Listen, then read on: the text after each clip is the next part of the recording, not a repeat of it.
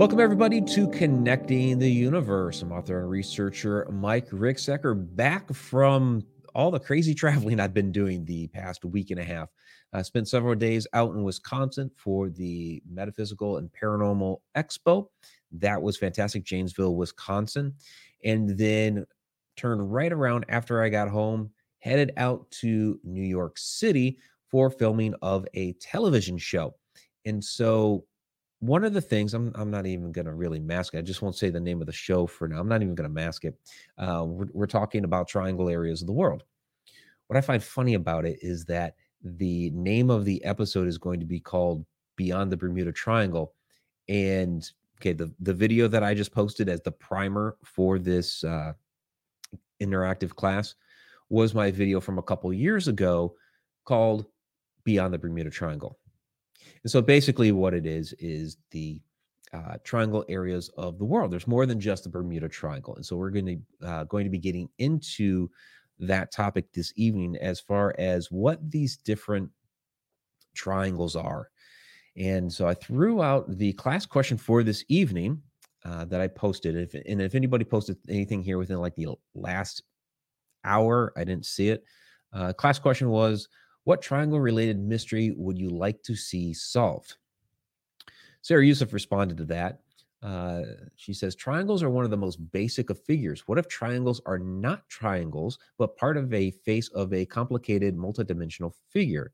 Depending on the criteria you are using, the map points, um, there could be a lot that could be potentially missed. Okay, so you have the uh, the three dimensional object tetrahedron. So you know you're basically um, it's kind of a it's a what a pyramid on top of a pyramid sort of a thing. So you have that which is supposed to be one of those very esoteric symbols. Of course we have the pyramids which are all triangular in each side except the base which is a square. Uh, so you have a lot of these different um, types of geometrical shapes. We're not going to get into sacred sacred geometry in this particular episode. We should do that one of these days. Um, you know, maybe maybe next week or something like that, or a couple weeks down the road, because I have to get some of that material together. Uh, very very fascinating when we start talking about uh, sacred ge- geometry and what those mean as far as our ancient symbolism, esoteric knowledge, the mystery schools, all that stuff. Um, not this evening though. When it comes to the triangle areas of the world, um, they're not really triangles. Okay. That's it, it's really a misnomer. It's one of those things where somebody, how long ago was that now? Um, 60, 70 years ago when uh, the the term was coined. It was just good branding. You know, it, here's an area of the globe that has a lot of this strange phenomenon happening and you're looking at the map, okay, what are kind of like three of the biggest points on the map when you're looking at it? Let me let me toss up the uh, yes, Tom. We will be talking about Michigan uh, Triangle here uh, a little bit later, but we will be talking about it. So let me bring up the map of the Bermuda Triangle. So when you're looking at this area that has had this strange phenomenon happening within it. Kind of three of the biggest points are Miami, Florida. You got a big city there. You have San Juan, Puerto Rico, another big city. And then up in the northern point, well, you have this very beautiful island of Bermuda. So those become your three points. And it just is, like I said, good branding, Bermuda Triangle. But things happen it's more of like a it's really more of a circle. So like with my alaska triangle book i've had some critics had one recently there talk about the um uh that the book was too conversational that uh and then when they got to the the shadow people and all that uh, they were saying well you know I'm, I'm i like fringe science but you know just the way it's written it was very conversational tone and it's like well yeah i'm not going to be throwing a bunch of you know scientific terms way the heck over people's heads that you know I, you know somebody's not going to understand reading it, except for maybe, you know, 5% of the people that do. You know, we, we want people to be able to understand this knowledge so they can take it with them and pass it on. That's the whole idea. Um, but I've had other criticism talk about, well, you know, he he mentions an incident over here that's actually outside of the quote unquote triangle, or incident over here that's outside of the quote unquote triangle. Yeah, because the ph- phenomena just isn't confined to this one little triangle. It extends out. It is more of more of a circle which makes a lot of sense as we start talking about the vortex energy that wells up from the Earth's magnetic core to spawn off, uh, that, that creates these vortices, that spawns off portals and other strange phenomena. Now, this activity will happen all over. You know, it's not just, you know, every point is in like the little circle or triangle and that's it. It never extends outward. It happens all over, but it seems more concentrated within these areas. So you have more of it happening within these areas. And again, it's more like a circle. So, uh, note though, for those that are listening to the podcast later on, I'm going to be talking about a lot of different photos and slides and maps and things like that. And that is because we broadcast this live Wednesday nights, 8 o'clock p.m. Eastern Time, connecteduniverseportal.com, where you get the full uh, slideshow. Uh, all the uh, presentation is going to be a video clip here this evening. You get to ask questions and chime in and all of those wonderful things. So please join us, connecteduniverseportal.com, live on Wednesday nights. But we do appreciate those that are listening later uh, on the various uh, on various podcasting platforms or radio networks like the OnX Network, uh, KPNL, KGRA, Spotify, iHeartRadio, all those locations. Thank you very much. So, all right all of that said, so let's get into this idea of um, of vortex energy. Uh, you know, what are these? What are these different things? These vortices that we're talking about. These, well, people will call them ley lines. I'm trying to bring up my notes if they would show up here. Here we go. okay. So, like I was saying, when we're talking about this type of energy. You know, the question: What what are energy vortices? You know, what why are they occurring in these triangle areas? So, um, again, the vortices are basically that welling up of the Earth's magnetic core, and as it's passing through the, you know, the Earth's mantle and then up into the crust, it's passing through a lot of different minerals, metals. In Bermuda, uh, the Bermuda Triangle, it's passing through water in other areas. Uh, we'll see water involved in some of them, but it's you know a bit of a different type of water. So these things, you know, factor into uh, into the energy that is that is coming up out of the ground. And you know, magnetic energy interacts with metals and minerals and things like that differently. So these areas have a special geological phenomenon, which is interacting with that magnetism to create these different things. So, like with the Alaska Triangle, the US Department of the Interior in 1965 did a large survey, not the entire state, about a sixth of it. Uh, the state of Alaska is over 600,000 square miles in size. And they surveyed about 100,000. But yet they found what they called um, five different magnetic characters within this region. And some of these characteristics were described as quote unquote negative anomalies. So they knew that this was a very strange magnetic area on the earth. So the same thing uh, with areas like the Bermuda Triangle, Dragon Triangle. We'll talk about we'll talk about Lake Michigan there, Tom, and other areas. There are unusual properties within these areas. There are some people, and uh, this one has come to light here recently, at least for me, and maybe others have heard this one for a while, but a little bit newer for me. Um, I don't know everything. But some people believe that there is a large crystal under the Bermuda Triangle. I guess there are some people that believe that the the core of the Earth, rather than being molten iron, which would create the um, which would create the magnetism, by the way, the rotating, spinning um, metal for a core. Some people believe it's a crystal, and that where um, the Bermuda Triangle is is a you know fractured off part of this crystal.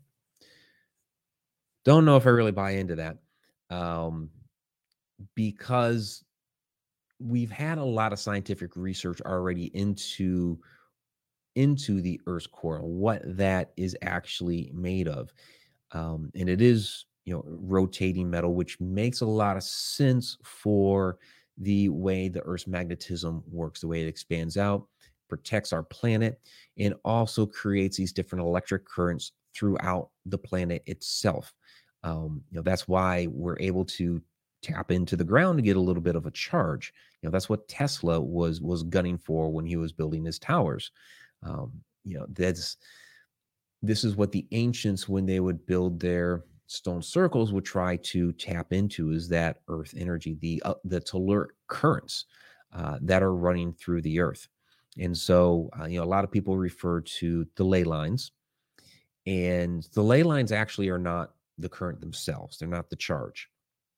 What the what the ley lines are basically the, and we've talked about this before, are the lining up of uh, of terrestrial locations like the stone circles, like the pyramids, like temples and cathedrals and things like this. They all line up in a very succinct pattern that creates a line.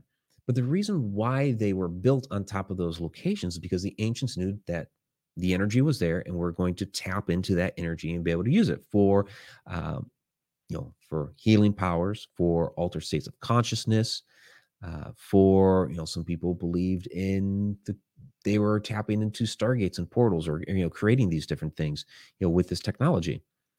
Um, we lost that over time. Now when it comes to some of the more modern structures like cathedrals and, and what have you um, you're like well okay they you know they weren't trying to conjure up stargates and, and things like that they're not necessarily you know um, you know building the cathedral for entering altered states of consciousness or were they because many of those cathedrals, like out in Europe, the UK, they were built on ancient sites of power. They were built on top of ancient temples, which were built on top of things like stone circles. And they kept building and building and building.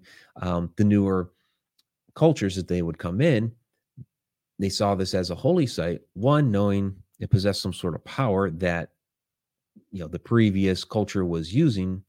Secondly well we want to stamp them out so we're going to take their holy site and build our holy site on top of it. So there's a bit of that going on too.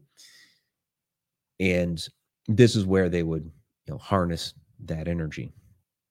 So this is what's going on in these triangle areas of the world. This is that energy that is there so let's get into some of these now we start talking about bermuda so we'll start with the big one bermuda triangle it's what everybody um, usually points to. In fact, when you know I I do interviews and have conversations about the Alaska Triangle, I always end up having to bring up Bermuda because people will say, "Wait, uh, triangle in Alaska? You mean that's like Bermuda?" And yes, it's like Bermuda. In fact, um, some people in the past have called it Alaska's Bermuda Triangle, which is silly, but it's kind of like saying that the uh, Lake Iliamna monster is Alaska's Loch Ness monster. It's like you know Loch Ness being in Scotland and Italy is probably older than Nessie, and who knows.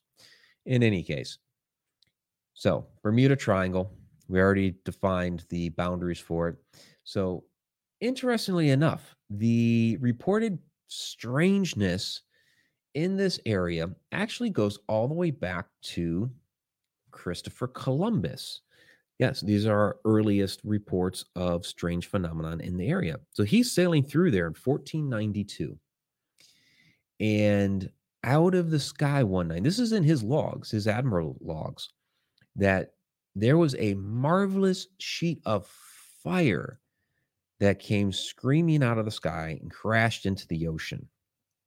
Now, this may have just been a meteor, of course, but there are other things that continued to happen such as very, very unusual compass readings. His compass was going crazy sailing through this area. Also, he described, uh, well, some people called it dancing lights on the water. The way he described it were like small wax candles that would rise and lower. Uh, so they would raise up into the night sky and then they would lower back down into the ocean. So very, very strange light phenomena that was happening there as well. So fast forward some time, you know, it wasn't known as the Bermuda Triangle back then. Uh, it was, you know, just a just a stretch of uh, ocean there for a while. But fast forward uh, to the USS Cyclops. Now, this is a little bit more of a modern tale uh, going back to 1918. And this ship went completely missing. It had a crew of 309, left Barbados, was traveling through the area that we now call the Bermuda Triangle, carrying mag- uh, manganese ore, and just disappeared, completely missing. What's also interesting, um, which is kind of more of like a side note, is that its two sister ships were also lost and went missing while carrying metallic ore. But it was years late, later, and it was in the North Atlantic during World War II. So the ships related were related to the Cyclops, but they did not disappear within the Bermuda Triangle. Uh, now, the fact that it was carrying manganese ore, if you're having these strange energetic anomalies rise up out of the ocean and affect different things like navigation, uh, guidance systems, things like that, compasses. Did that, I mean, we talked about it earlier. As that energy wells up out of the ground, it passes through the different metals and minerals. Well, so it's already doing that, passes through the water, hits this ship carrying all of this metallic ore did that just amplify the effects of the Bermuda Triangle? Certainly possible. Now, I will throw a caveat out here. We do sail into the Bermuda Triangle these days. I've done so. Um, millions of others have done so as well. Our, our cruise ships go through the area. And so, in most cases, travel is fine. Ships pass through, planes pass through, perfectly fine. Same with, you know, you know, same with all these different triangle areas. But accidents happen, people and things go missing. And it's within these areas where that seems to happen more often. So it's not like a guaranteed, oh, you're sailing through the Bermuda Triangle, you're going to disappear. No. Um, but you have a greater chance of it in that area than other locations in the world. So, moving on. Probably the most famous of all of these different disappearances is Flight 19. Uh, these poor pilots here. So, Flight, Flight 19 was a squadron of five torpedo bombers. They were on a training run. Uh, this was in December 1945 and they were taking off from Fort Lauderdale. Now they're called Flight 19 because they're the ninth, 19th flight of the day. They'd already run 18 of these training runs beforehand. So, like I said, you know, others are flying through it just fine. But this one met with some ill fate. So takes off headed due east from Fort Lauderdale into what we call the Bermuda Triangle. First leg of the run was perfectly fine went off without a hitch. An Interesting thing about this run is that it was in the shape of a triangle. So they were going from Fort Lauderdale to their point uh, out east, then back, then up north, and then back down south to Fort Lauderdale. So they finish that first leg, start heading north, and all of a sudden their compasses start going berserk. You know, their their navigation and guidance is all kind of wacky because the compasses are just a mess. As this is happening, all of a sudden a storm kicks up out of nowhere. So They're trapped in this storm. They're getting pelted with rain. The wind is gusting. They're still staying in contact with base at this point. Uh, and their compasses are, are going nuts. So they're trying to figure out okay, wh- where are we? Because we can't tell with our, our electronics are all kind of screwy right now. We, we're not really sure where we're at. Guys are looking down uh, into the ocean and they're noticing islands. One guy thought that they were near the Florida Keys. Now, the Florida Keys is in the complete opposite direction of where they're headed. So, how are they seeing something like the Florida Keys? That's bizarre. They decide that they're going to go ahead and um, you know, they're they're making preparations to to crash into the ocean, make a water landing, and and ride that out. Never heard from again. That's all we know. They're they're preparing for a possible water landing. Never heard from again. Never seen again. So, what's even more bizarre after that is the search and rescue. So, several planes go out. Um, these are Mariner floating planes. So, you know, the, the planes that can land uh, on the water. And they take off. Well, there was one headed north. It was about two hours out. And all of a sudden, poof, contact is lost with the plane. There's a freighter nearby in the area where it was supposed to have last been at. And they say that they saw a ball of fire drop out of the sky and into the ocean. So they go over there, check it out, and they see debris and oil on the ocean. They radio that information back. They take off and one of the other search and rescue planes comes in, another Mariner floating plane, to the location that the freighter had reported. They find nothing no debris, no oil slick, no ball of fire, completely gone.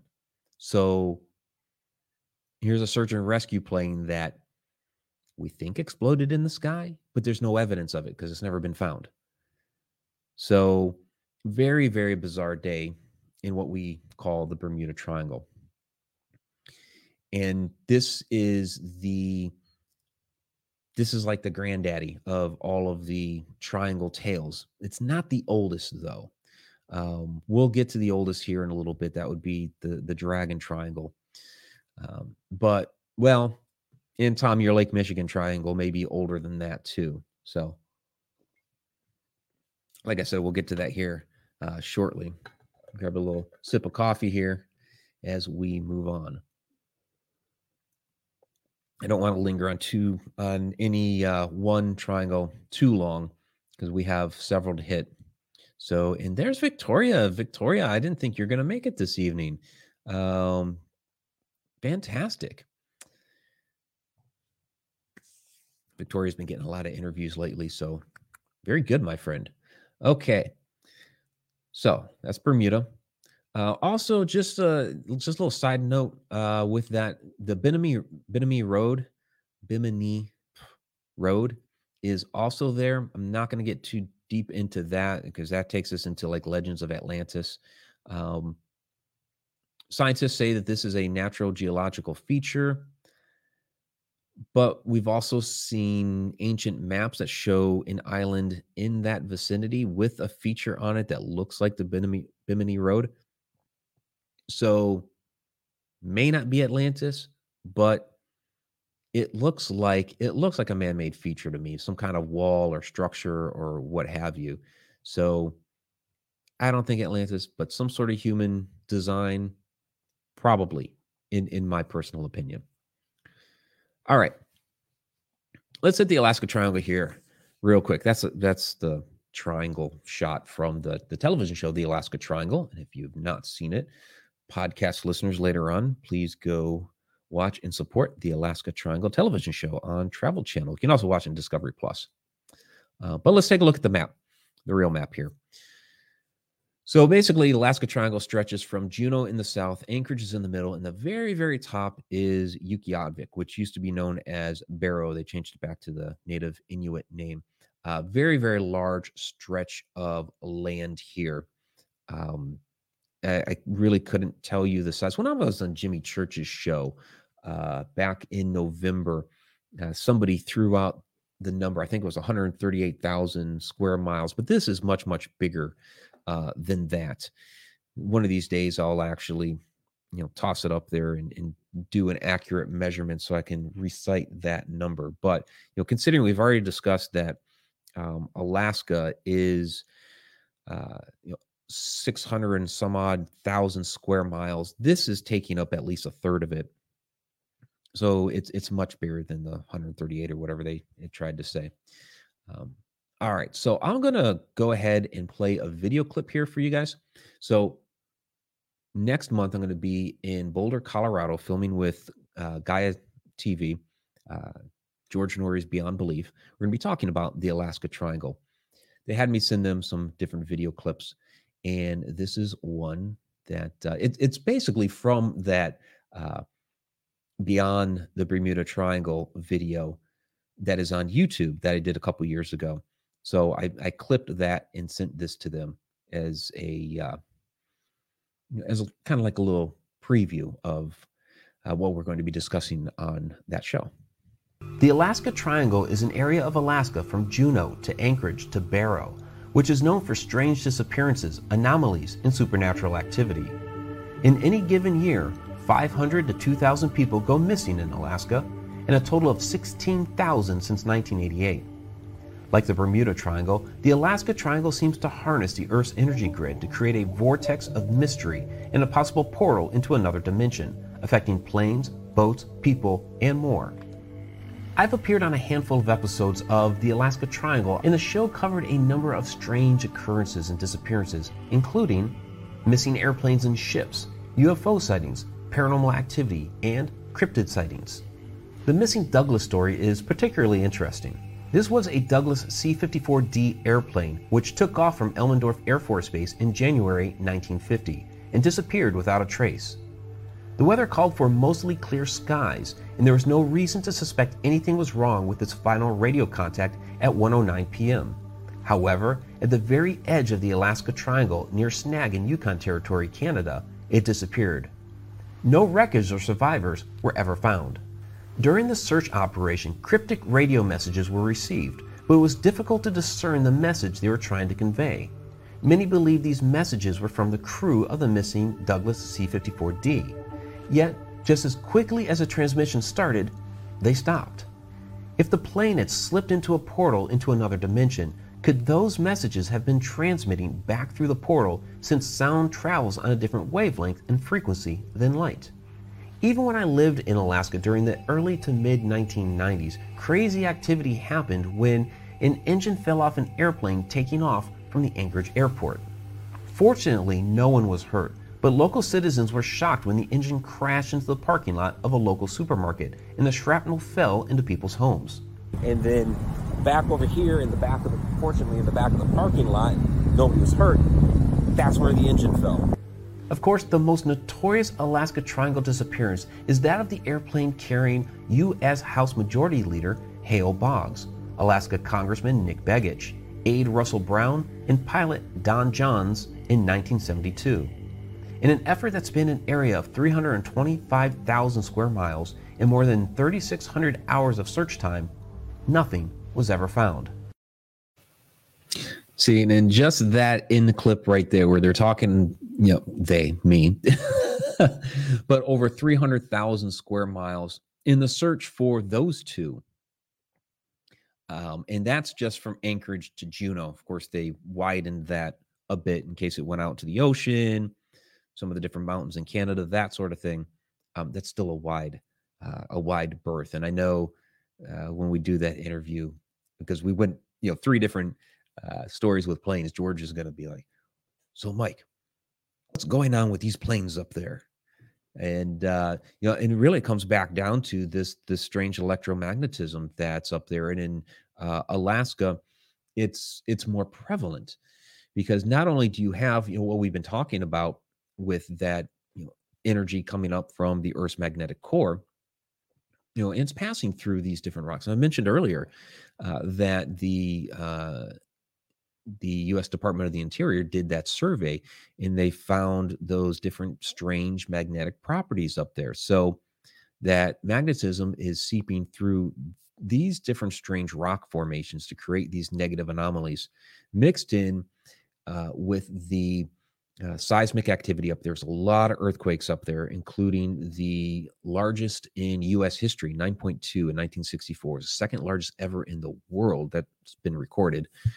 Uh, but they get a lot of earthquakes up there all the time. Um, there were several when I was up there. I was only up there for three years. The biggest was a, a 6.5, and it sounded like a cannon going off. You know, I was in, I was in the military in my dorm room at the time, and it sounded like an explosion. And I'm, you know, sitting up in bed. You know, this is 1992. The, the Cold War had just ended. You know, a uh, nation just across, you know, the sea, the former USSR was still there, and it's close enough that it's like, oh, there's something going on. But it turned out to be an earthquake. Uh, you know, there's also uh, a lot of volcanic activity up there. Again, when I uh, you know, jumped off the plane in 1992. Mount Spurr across the Cook Inlet had just recently erupted, and ash was still falling out of the sky. Um, there's a chain of volcanoes in the Aleutian Islands that, you know, they for a long time they thought that they were separate volcanoes, you know, in a in an active area of the world. But scientists just recently here in 2020 uh, have deduced that no, they're actually part of an ancient caldera that is lying slumbering under the water. Uh, caldera is a you know, large super volcano. So um, people talk about the caldera at Yellowstone, and when that blew up, you know, thousands and thousands of square miles, it just you know blotted out the sky, dropped ash, and, and all of that. That's kind of, that's what we're talking about there in Alaska. Uh, under the Aleutian Islands, or at least that part of the chain. The Aleutians stretch really far. Um, but under that chain, you have this ancient caldera. So you have a lot of this volcanic activity that's going on up there too. So you have energy, energy, energy, and it's making this very unique kind of cocktail seismic, volcanic, magnetic. And then you have the solar energy from the aurora borealis that's you know bearing down on the area as well. So this is um, an area of the world where the magnetic shield for the planet is a little bit thinner.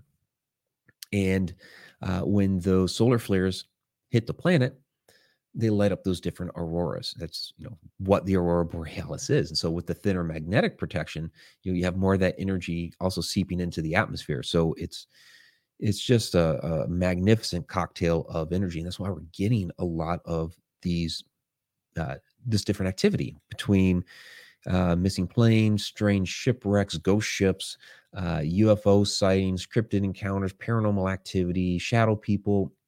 All of this stuff is happening up there uh, very, very prominently. And for Victoria, your woolly mammoths as, as well.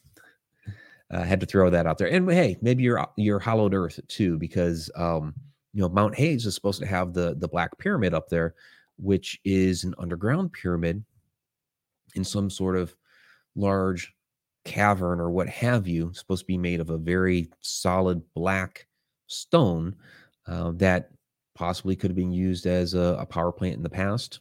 We don't know. Uh, it's it's very very speculative because we don't have any physical evidence of it. It's all anecdotal. So um, that's the Alaska Triangle. I want to move on to some others here because I've talked about the Alaska Triangle at length uh, in in other classes. We did an entire Alaska Triangle class, so I don't want to spend too much time on that.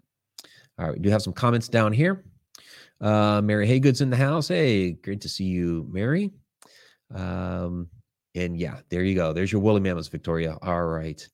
And uh, Tom, uh, yes, you can buy the Alaska Triangle on Vudu. And he owns all the seasons. Fantastic. I haven't heard yet about a third season yet. Fingers crossed. Um, you know, also the uh, Ancient Aliens. We need them to pick up another season of Ancient Aliens as well. That would be very helpful. Okay, so next up in our plethora of triangle areas of the world, what do I have on tap here next? I think is the Bridgewater Triangle. Okay, here we go. Bridgewater Triangle. Uh, this is in Massachusetts. Uh, so kind of in my old neck of the woods. Actually, I was in the western part of the state. So uh, you know where you see the left side of the map there, you kind of see the Connecticut River. Okay, so basically the little notch there uh, of Massachusetts, that's that's Southwick, Massachusetts. Go up north from that, you will hit Westfield, and that is where I used to live when I was a kid. So when we uh, go to uh, the Shadow Dimension docu series, that was part of the tale there. So Bridgewater triangle you see on the map there uh, covers an area of roughly between Abington, Freetown, and Rehoboth, uh, Massachusetts. So cryptozoologist Loren Coleman actually coined the term. Of course, you know, kind of piggybacking on the uh, Bermuda Triangle, but it was an area that he was discovering. He's done a lot of uh, uh, research there, paranormal, supernatural, crypto, uh, but he was discovering a lot of strange phenomenon there in the area, and so he was like, you know, we're going to call this the Bridgewater Triangle. He, he's been researching there since the 1970s. I like this clip here from this uh, this newspaper clipping because it, it shows you the area of the triangle and a number of the different sightings there. So the red-headed hitchhiker, um, the uh, some of the different beings that have been seen around. There's the uh, the old state hospital, which is supposed to be very haunted. The middle is really the Hockomock Swamp. Uh, that's kind of we mentioned earlier about how you know a lot of these areas seem to have water involved and the Hockomock Swamp would be that for the Bridgewater Triangle. So it was it was known as a devil swamp to colonial settlers. Uh, people have spotted vicious dogs with red eyes here, a pterodactyl-like flying creature. Uh, Native American ghosts have been seen on the water in canoes, and glowing lights have been seen throughout the trees. Uh, also, you know, just like with any of these locations, except I guess probably the Bermuda Triangle, maybe the Dragon Triangle, uh, you know, you have, you know, Bigfoot and Sasquatch uh, activity that's been reported. Also, extraterrestrial encounters. So there's one gentleman in uh, 1990. He reported encountering extraterrestrial walking his dog down a road in Raynham. And to give you an idea where Raynham is, I'll toss this map back up. And so uh, if you look at the dot in the center of that triangle, uh, just go diagonally, uh, basically go northeast, and and there you have Raynham. And so he was just uh, you know walking walking his dog down the road, and the dog started whimpering. And as they passed under a street light, he noticed up ahead a strange creature on two legs. Uh, it was about three to four feet tall, was hairy, had no clothes, but had large eyes and a pot belly and he was uttering some cryptic words and beckoning the man to come. Uh, later on, the man and the, the thing ended up disappearing. Um, or I'm sorry, he ended up uh, walking away with his dog. He couldn't understand what the heck was going on, but he ended up figuring out that the creature was saying, "We want you, come here." So that's one of many uh, ET sightings in the area and there's also the uh, the hitchhiker story. So redheaded hitchhiker along Route 44 in Seekonk. Uh, supposed to be a very very haunted road. It's a man with long red hair with a very full red beard as well. He's been spotted several times walking along the road, but when motorists stop to pick him up, he disappears. So this is that kind of ghostly vagabond type story. Uh, when We've covered when we've covered other topics like hauntings along Route 66. Uh, you get this story a lot. Uh, Oklahoma has uh, one that I've discussed several times, where the uh, yeah he, he's walking down the road between um, El Reno and uh, oh my gosh, what is it? Uh, I can't remember. It's it's weather something weather. in any case, across that stretch of Route 66, this ghostly vagabond has been seen walking along the side of the road. Uh, he's jumped out in front of cars. He's gotten into cars with people, ends up disappearing. So, similar type story there. All right. So, I've mentioned it before. We're going to talk about the Dragon Triangle. Uh, this is basically stretches from Japan to the Bonin Islands, and then deep into the Philippine Sea. Uh, so it's a very, very large stretch of water. Uh, would kind of rival the size of the Bermuda Triangle. Um, Alaska Triangle might be bigger. I know when I did my interview last week, I ended up saying it was a huge stretch of uh, water. so, uh, but this is one that's very, very ancient, has a lot of old tales associated with it. Uh, it goes all the way back to 1000 BC, where the Chinese had fables about ships uh, traveling into this area, that there were dragons under the water, and the dragons would up in the ships and then devour the, the people. So that's why it's called uh, the Dragon's Triangle. It's also called the Devil's Sea. In the 13th century, uh, you had Kublai Khan, who was grandson of Genghis Khan. Twice, twice this this this guy, twice he tried to invade Japan, sending a fleet into the waters.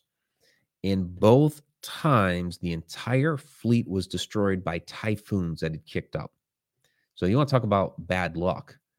Yeah, you you know it's it's bad enough you send one fleet out toward Japan into the waters, and a typhoon kicks up and wipes it out. Okay, bad luck. Um, we're gonna do it again. Let's get some more troops, get some more boats. We're gonna do this again, and it happens again. Ah, poor guy. I say poor guy, but you know, why was he uh, you know, invading Japan? So it's yeah, maybe it's a good thing. I don't know not good for those you know, 44,000 people that died, though, unfortunately. Got some uh, questions here. Okay, so Victoria, are there underwater volcanoes near the Dragon's Triangle? Well, you know, there is some volcano volcanic activity around Japan. Of course, there's volcanic activity um, in a lot of those uh, South Pacific islands. So yeah, it's gonna be there.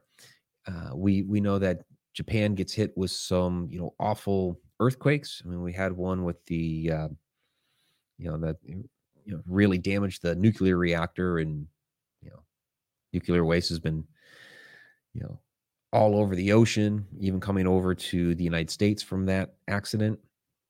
So they get a lot of that sort of thing too. Again, with the volcanic seismic uh, activity.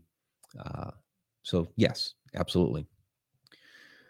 So um, other things going on in the Dragon's Triangle. So this this is sad. Um, during the 1940s, 1950s, there are a number of fishing ships, military ships venturing into the area and then just disappearing, nobody hearing from them again.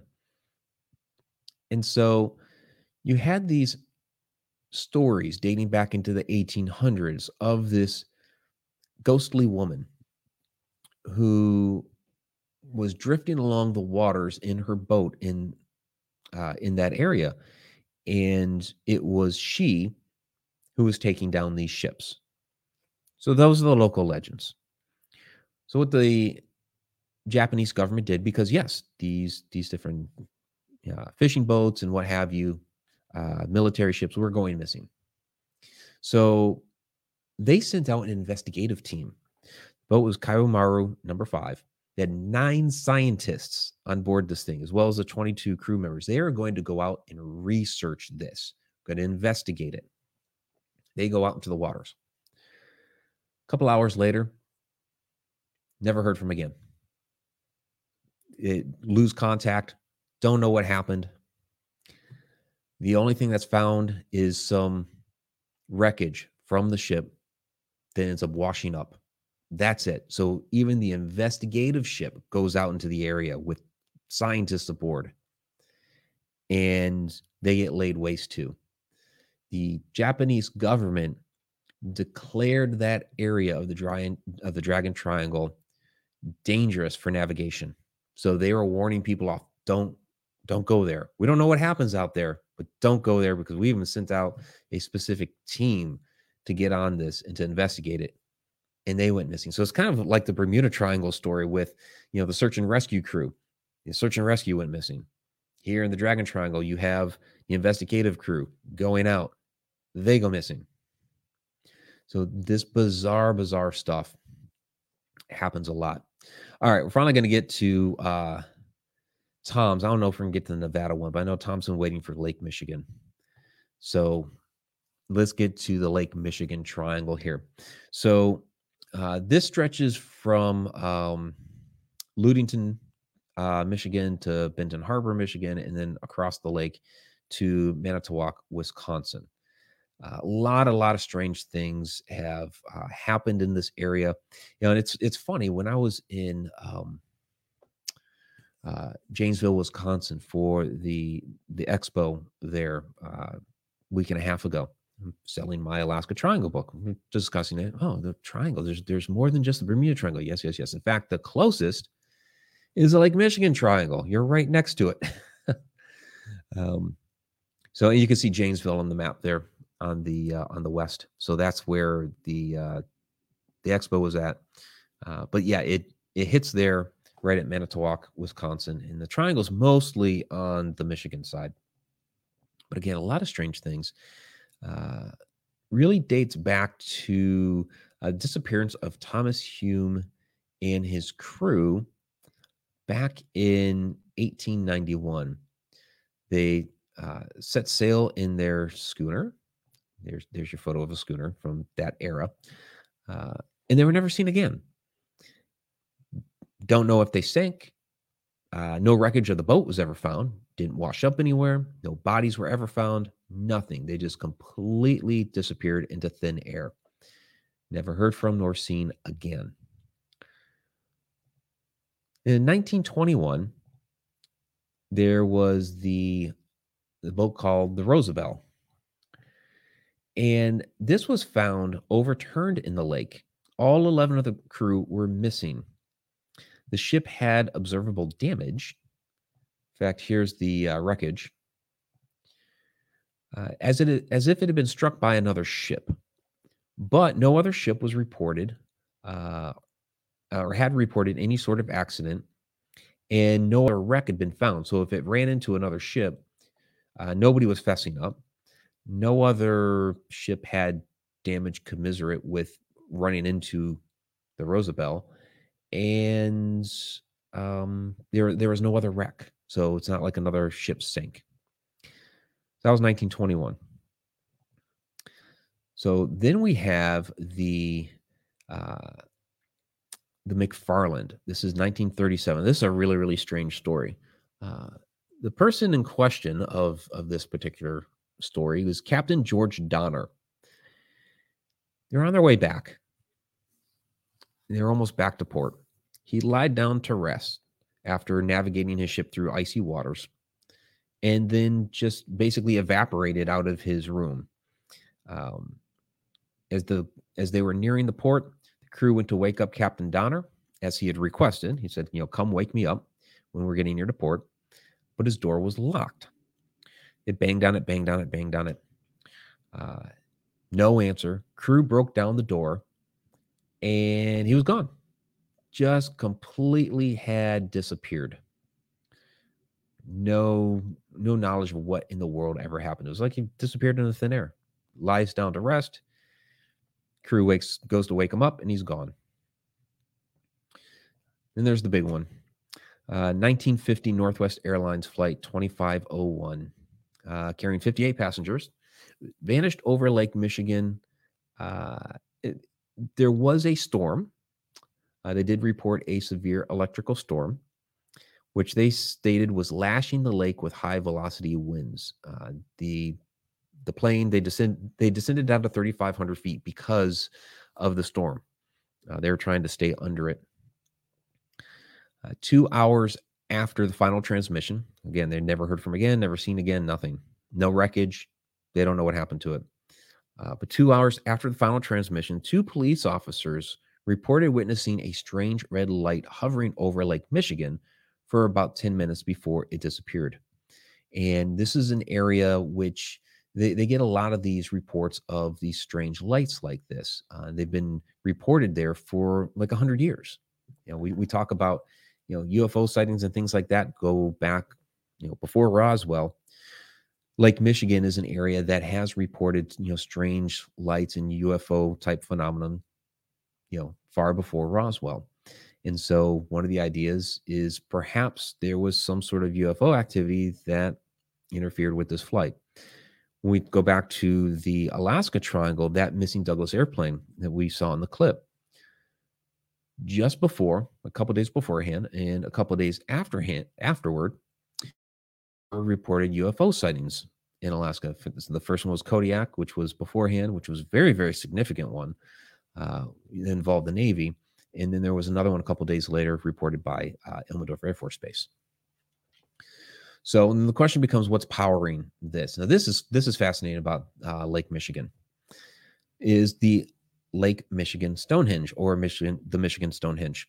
So this is a set of standing stones that uh, was found in 2007 under the water. It's about under 40 feet of water, uh, so it's not in that deep water, kind of uh, offshore a little ways, and they are in a alignment very similar to that of Stonehenge itself. So, you know, hence Michigan Stonehenge. I mean, they're standing stones, so they're always going to call it a Stonehenge these days. Uh, but you can see, you know, looking at the photos here, they're not particularly big, uh, but they're still significant in the fact that you know it's it has that similar alignment. A lot of these uh, henges are astronomically aligned. Again, we've talked about them tapping into those uh, those telluric currents, those uh, you know those energy lines to to use the energy for for different purposes. And the henges don't have to be very large. I mean, we think of Stonehenge, you know, the uh, very you know tall, massive stones. But then you look at a uh, uh, a Stonehenge. A henge is not uh, is I want to say this, uh, is not all inclusive to the Stonehenge site. Um, you know, a henge is basically, you know, the circle. In fact, uh, usually it's a it's a depression. Uh, you have wood henges, you have earth henges, and then you have Stonehenge. But uh, one that is actually older than Stonehenge is Nabta Playa. Uh, when we covered Egypt, uh, we saw those Nabta Playa stones, and they are small. Now, there's a couple of larger ones, but most of them are very, very small. So they don't have to be these huge, you know, ornate, massive blocks of stone. When they are massive and huge like that, it makes us wonder, okay, how did they erect these? Um, but you know, these in Michigan, again, you know, having a similar alignment to to Stonehenge, they estimate them to be about ten thousand years old. Um, so that kind of adheres more toward like Gobekli Tepe time frame, you know, we have the you know mainstream again trying to tell us well you know they didn't do these things you know that long ago you know show us where else in the world they're doing it. Well Gobekli Tepe you have the Lake Michigan uh, Stonehenge here. There were people that were doing these things. So if we know that the ancients were tapping into these uh, to these different sites to be able to harness that energy then yes that energy is there under lake michigan uh, and is you know likely affecting a, a, lot of this strange phenomenon that is happening there out in the water. So let me check questions and comments. Um, Tom, when was the last disappearance in any triangle? Uh, well, it depends on what type of disappearance you are talking about. So, you know, is it ship, plane, people? Like people go missing in the Alaska Triangle all the time. Is it because of the forces of the triangle? Is kind of the question. Uh, you know, because again, I, I, mentioned the critics at the very beginning of the show, and some of them have uh, thrown out there that, uh, well, you know, the the author or Mike is, you know, attributing, you know, all the missing people to the forces of the triangle. It's like, no, no, no, no, not all. You're not going to say 16,000 people went missing since 1988 just solely on the forces of the Alaska Triangle, they all went through a portal. There are plenty of people that got lost in the woods, that got eaten by a bear, that got kidnapped, whatever it was. Plenty of them like that. 16,000 is a very, very significant number for Alaska. Um, the entire population of Alaska is just under the population of San Francisco. So, in, in the number 16,000 is a pretty big number for, you know, even a large state like all of California. Uh, but for a small state like Alaska, that number is huge. You know, just the the ratio there is, is kind of off the charts. Um, so people go missing there all the time. Uh, you, we'd still have, you know, things, you know, like missing planes, like the Malaysia flight there uh, a few years back, just vanished, gone. Where did it go? So it's, and that's very disconcerting that even in this day and age where you have GPS and, you know, the satellite technology and all of this stuff, and a plane can just still go missing in the blink of an eye. So it's still, it definitely still happens. Victoria had to take off.